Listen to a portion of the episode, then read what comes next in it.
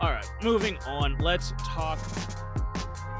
Yeah, let's talk news and headlines, and uh, we actually have a little special segment uh, within here. So let's start with the injury report this week. Um, not as long as uh, it's it's getting shorter and shorter. So finally, guys are getting healthy, and we're getting guys back, and we're starting to see the injuries lessen and lessen as guys kind of get that uh, wear and tear put on them. So uh, it's good to see that. But we do have some notable ones from this week. The Jets rookie running back Michael Carter goes down with an ankle injury to start. Um, and uh, Philadelphia running back Jordan Howard, after just finally showing up, has now gone down with a knee injury. Yeah, that's disappointing. Yeah. Uh, Green Bay offensive lineman Elgton Jenkins goes. I think he might be done for the season uh, with an ACL tear. Um, Aaron Rodgers is uh, dealing with a toe injury. Um, Jacksonville wide receiver Jamal Agnew. Oh, I wish that was turf toe. has a hip injury. Uh, Chicago quarterback uh, Justin Fields has uh, ribs, bruised ribs, is, ribs. is now confirmed. Um, Indy off still not gonna play. Yeah, not he's not playing this week. He is out. Um, and we will see um, Andy Dalton, um, the Red Rifle. Uh, Indy offensive lineman Quenton Nelson goes down with an ankle injury, so that that is going to uh, I think hurt them just a little bit. also, Tennessee wide receiver uh, AJ Brown, uh, hand and shoulder injury. He he's got multiple injuries on that one play. They said it was a chest, and now it's hand. And, it doesn't. Uh, PFF uh, officially put it out as a sh- hand and shoulder injury. Like his his whole if arm shoulder, got it effed up. Chest. yeah, it's, it's all connected. All connected. Yep. Um, Dallas running back Zeke has an ankle injury, but he has just been upgraded to healthy, so he should be fine.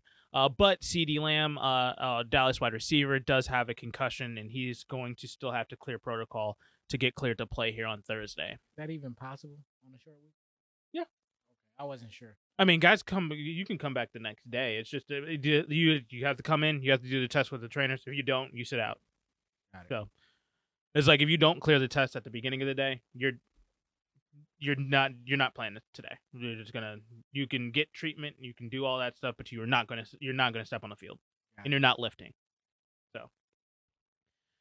Um, and just a couple of headlines here. Nothing major. I do want to get into one big ish thing that happened, uh, but we'll get to that in a second. Um, Adrian Peterson did get cut uh, by Tennessee, I and Phillips in Lindsay also got cut by t- uh, Houston.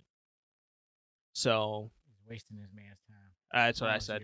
Uh, and QBs Goff and Wilson are set to return this week. So just wanted to give those updates there.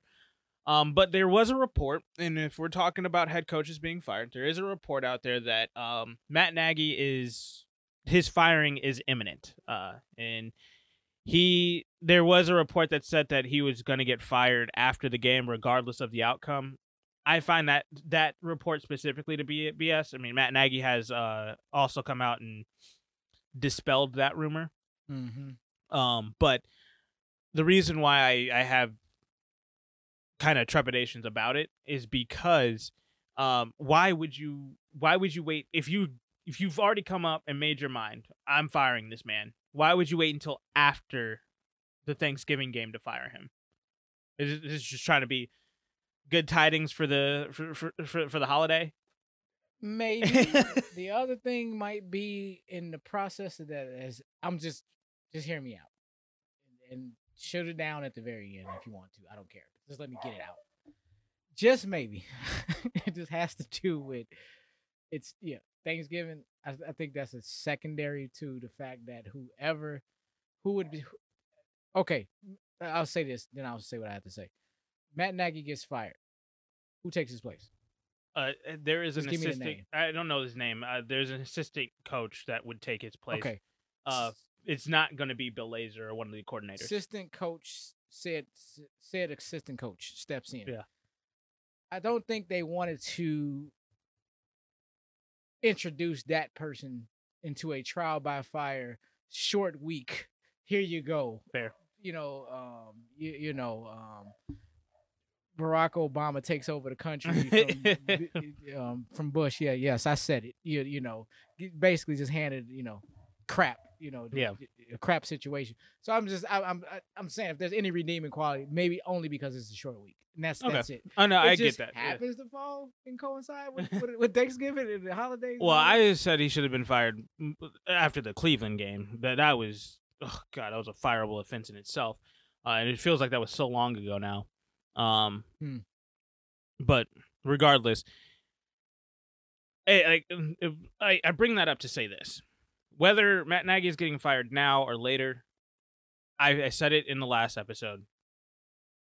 Everybody's got to go. Ted Phillips, Ryan Pace, Matt Nagy, the trifecta need to go.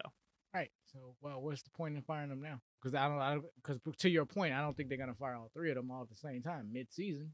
because if you're firing Matt Nagy, I Matt Nagy was tied at the hip with Ryan Pace. Those Mhm. two have to go at the same time. We need a new GM and we need a new new um uh Right. head coach, um or new coaching staff entirely. But that's neither here nor there.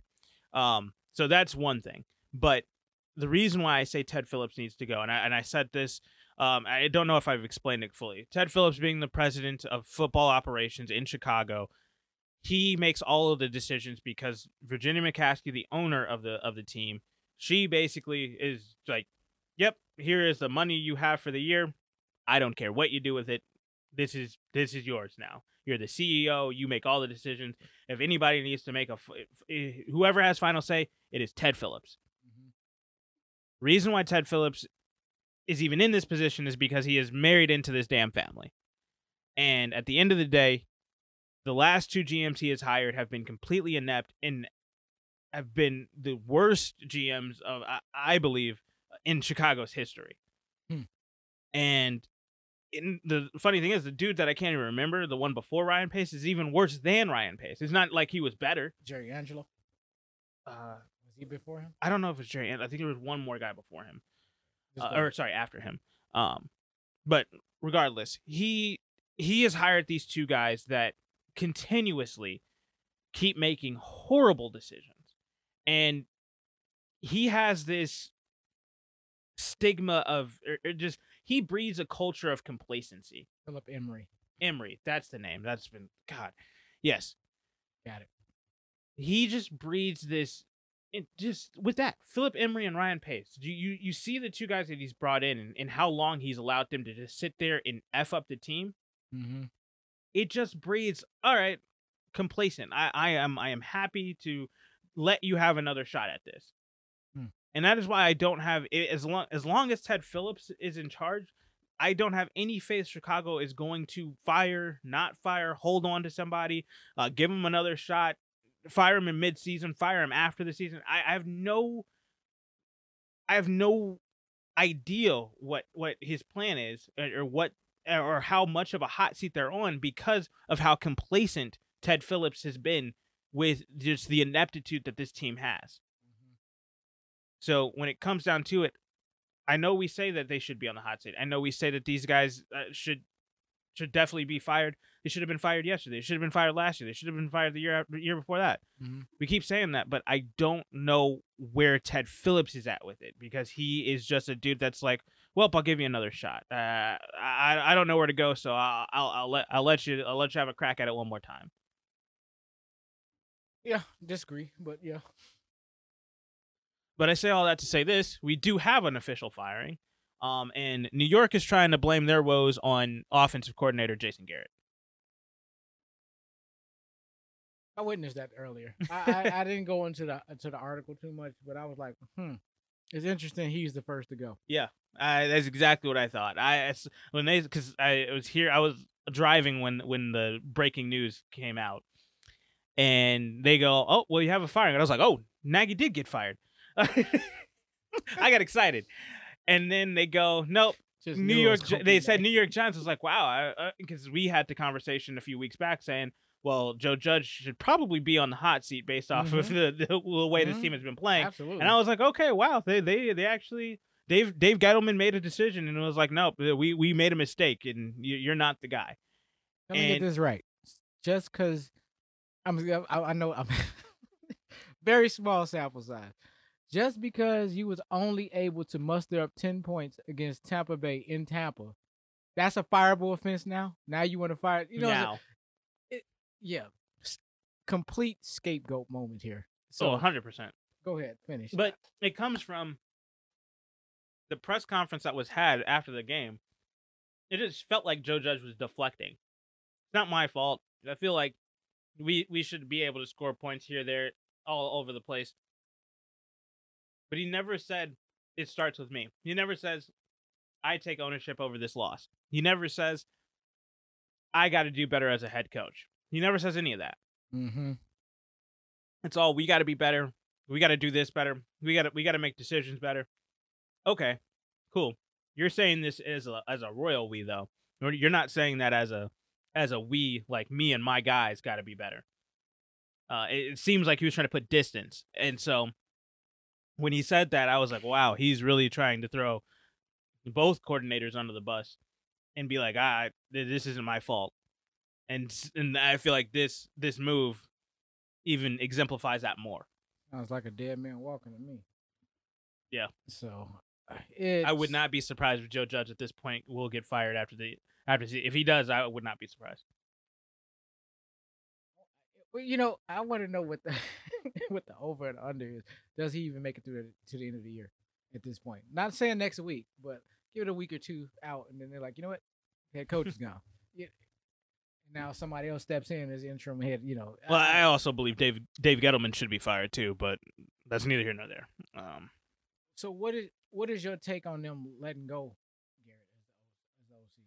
Like overall, like your opinion, like well, how do you what, what was your thought process? I I had the same thought you did. This is a complete scapegoat moment. I I mean, I I didn't like the hiring in the first place, but I definitely don't. I for damn sure don't think he's the problem over there in in New York right now.